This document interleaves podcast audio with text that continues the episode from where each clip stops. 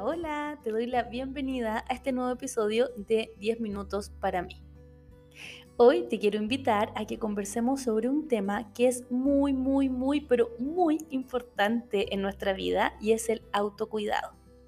Y la idea es poder invitarte a profundizar en esto, pero desde otra perspectiva y es a pensar el autocuidado como un escudo protector y como este salvavidas que necesitamos para salir a flote en momentos de adversidad o de dificultad o de estrés en nuestra vida. Eh, entonces te invito a que te regales estos próximos 10 minutitos para que podamos profundizar en este tema y entender cómo este hábito puede convertirse en una poderosa herramienta para poder ir afrontando los distintos desafíos de tu día a día. Oye, partamos entonces. Creo que es muy importante partir por el comienzo y el comienzo sería definir qué es el autocuidado qué significa realmente. Y aquí me parece eh, fundamental como separar las cosas y entender que no se trata solamente de tomar un día de spa, aunque obviamente también cuenta y obviamente también es rico, pero va mucho más allá que eso. El autocuidado eh, abarca todas las acciones que tomamos para mantener y mejorar nuestra salud en términos de todo, nuestra salud física, mental, emocional, social. Por lo tanto, puede abarcar desde una caminata relajante, ¿cierto? Eh, hasta dormir y dormir bien, hasta una ducha en donde nos desconectamos del mundo y nos conectamos con nosotros mismos. Cualquier pequeño gesto, cualquier pequeña acción, todo cuenta.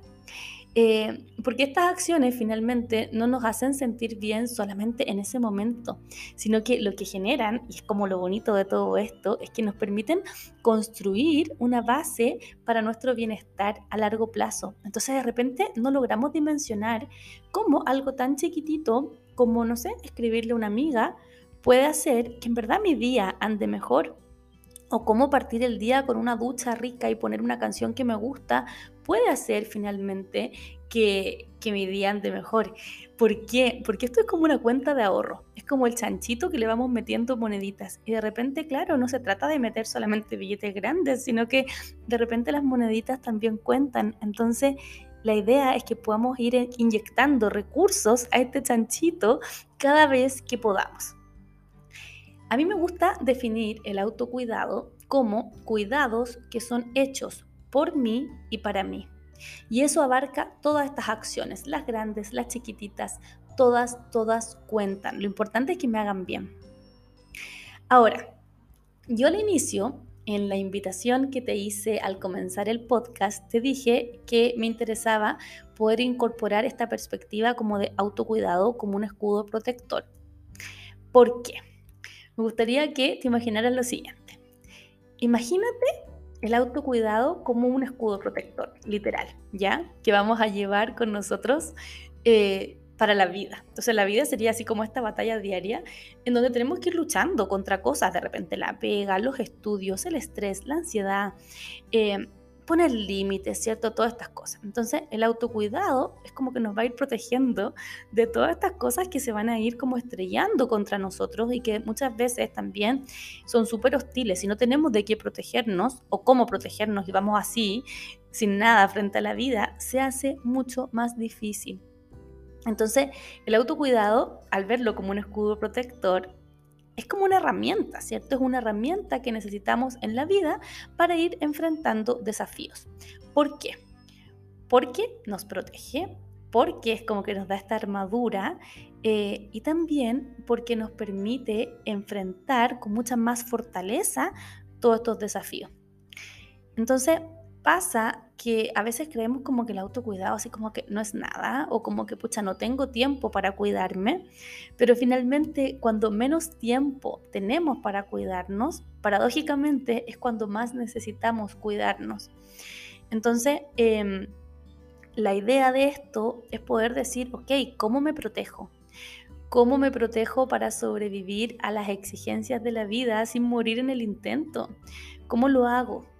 Y, efectivamente cultivando nuestro bienestar, lo podemos enfrentar de mejor forma.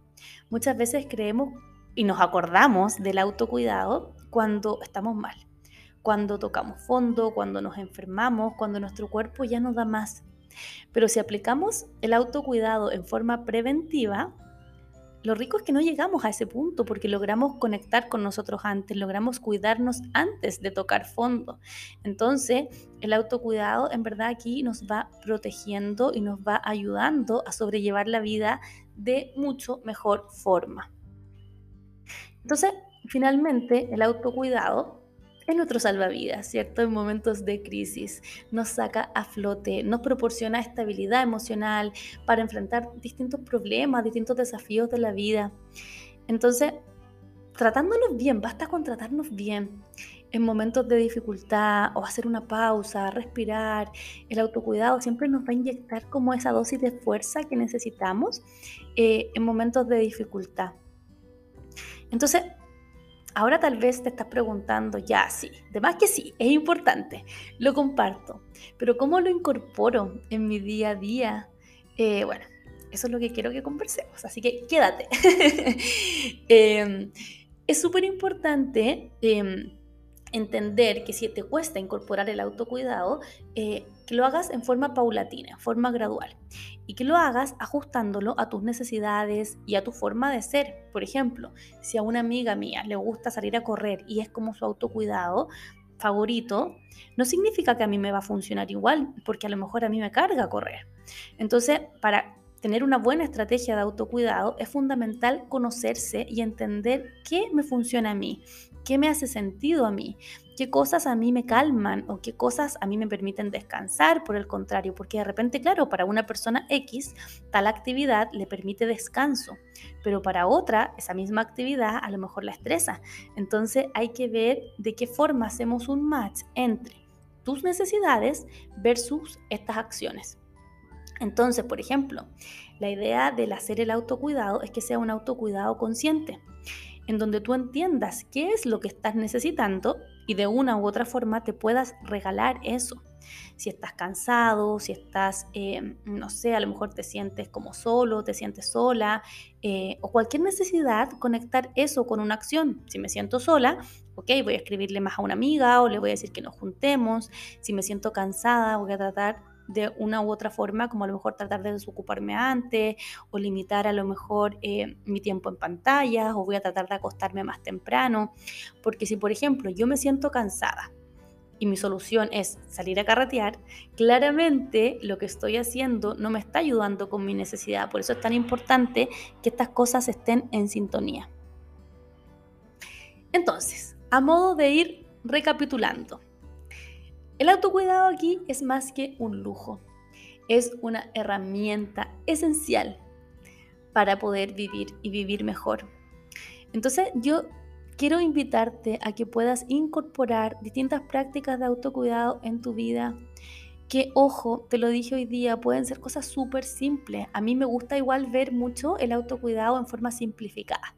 Yo no soy mucho de complicarme la vida, entonces intento simplificarlo todo y llevarlo a su mínima expresión. Por lo tanto, parte en tu día a día. Si a lo mejor no tienes tiempo de hacer nada elaborado, pero tienes que cocinarte tu almuerzo, romantiza hacer ese, ese almuerzo, eh, ese momento, pon música, pásalo bien, qué sé yo, ve una receta en YouTube, haz que ese momento en verdad sea un momento rico y algo que era muy cotidiano y nada como cocinar, se termina transformando en un momento de autocuidado que disfrutaste y que fue un momento rico de conexión contigo. Lo mismo pasa con cualquier cosa, con una ducha, que basta que a lo mejor sea un momento distinto o que a lo mejor te estés dando un baño de tina, que pongas una velita o que pongas música hiciste todo un cambio y resignificaste una experiencia que era como común y corriente y la transformaste en un momento rico de autocuidado para ti. Entonces piénsalo, ¿qué acciones pueden estar ahí escondidas en tu día a día esperando que tal vez las resignifiques un poco y así se conviertan en un espacio rico de conexión contigo y que también aporten en este tema de autocuidado? Recuerda siempre que adoptar estas prácticas de autocuidado eh, te permiten ir construyendo este escudo protector que te va a fortalecer y te va a permitir defenderte ante la adversidad de la vida. Así que como siempre, yo quiero que, te vayas con algo práctico, ¿cierto? Que, tengas así como algún tip para hacerlo. Y como te lo dije, eh, que sea gradual, que se adapte a tus necesidades y eh, resignificar experiencias que ya tengas en tu día a día, pero que le demos el toque de decir, ok, esto lo estoy haciendo porque me estoy cuidando, esto me hace bien y dejemos que estas cosas así como de acciones que pueden ser muy nada, sean nada y que tengan un significado mucho más profundo. Eh, cuando hablemos con una amiga por WhatsApp, de repente el decir, oye, qué rico que me estoy dando este momento para mí, para hablar con mi amiga, o cuando salgas a pasear a tu perro, qué rico, no sé, respirar, observar las cosas distinto. En verdad, el día a día está lleno de momentos que están esperando que, los observemos desde otra perspectiva y que los valoremos también desde otra perspectiva. Así que te invito a eso, a encontrar en lo cotidiano momentos que te hagan bien. Te mando un abrazo, gracias por acompañarme hoy y te espero en el próximo episodio de 10 minutos para mí.